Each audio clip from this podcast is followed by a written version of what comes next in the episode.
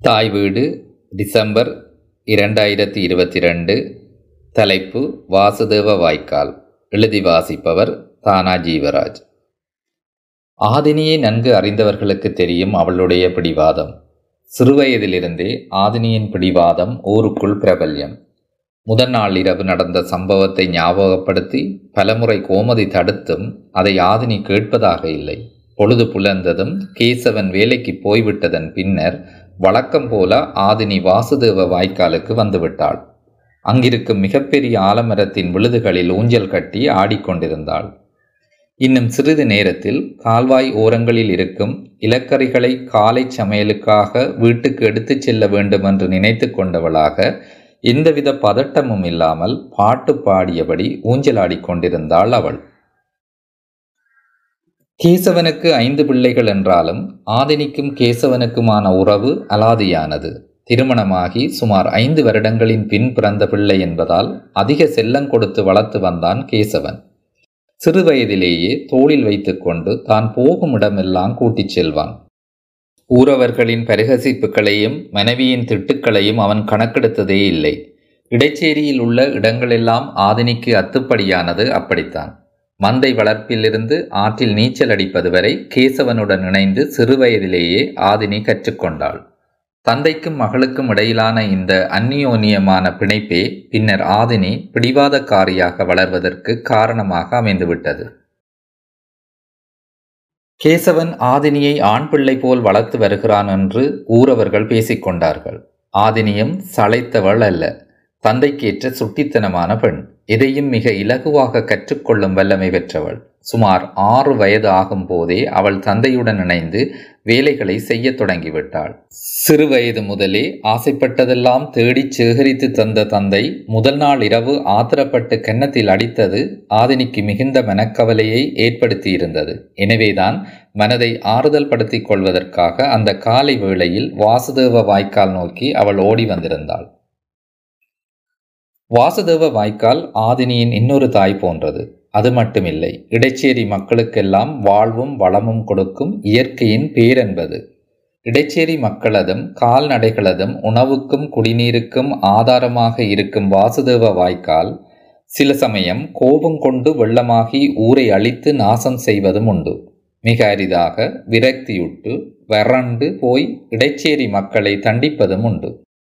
இதனால் ஊர் மக்களுக்கு வாசுதேவ வாய்க்கால் மேல் ஒரு பயங்கலந்த பக்தி உண்டு பிறக்கும் முதலே ஆதினியை ஊருக்கு அறிமுகப்படுத்தி வைத்தது வாசுதேவ வாய்க்காலில் நடந்த சம்பவம் ஒன்றுதான்.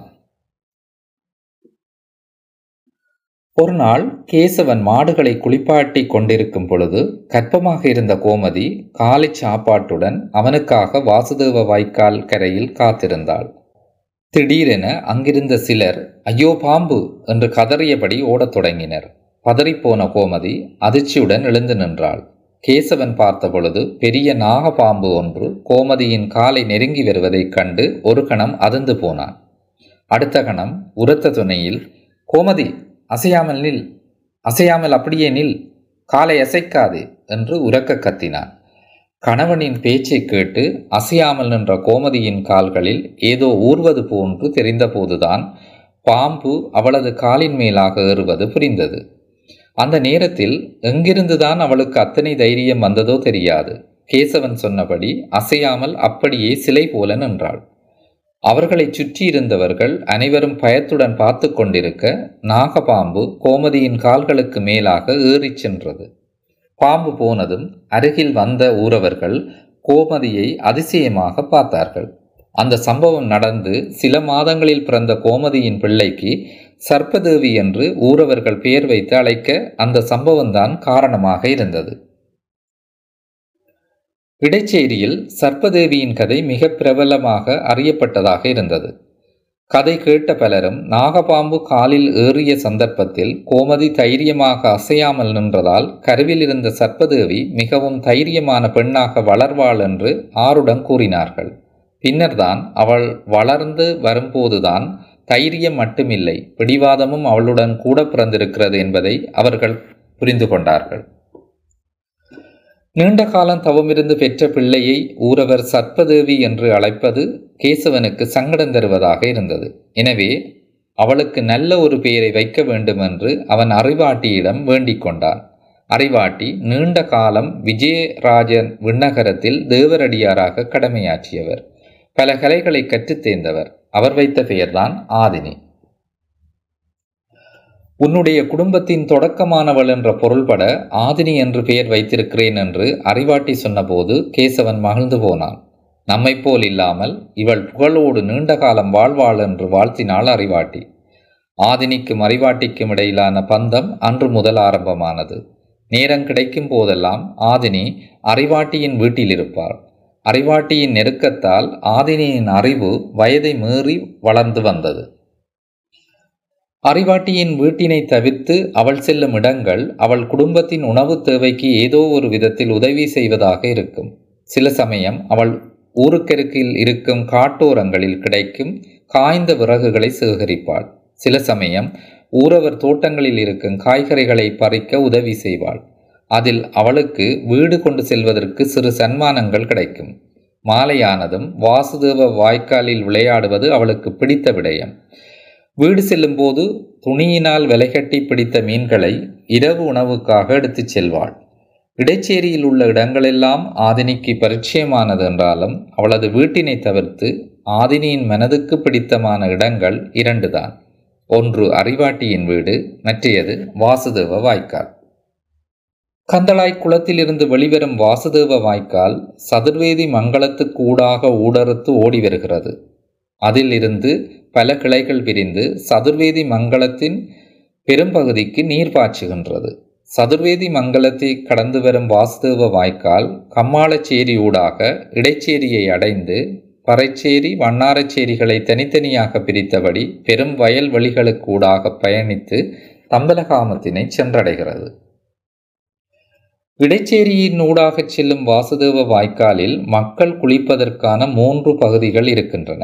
அவை எந்நேரமும் ஊரவர்களால் நிறைந்திருக்கும்.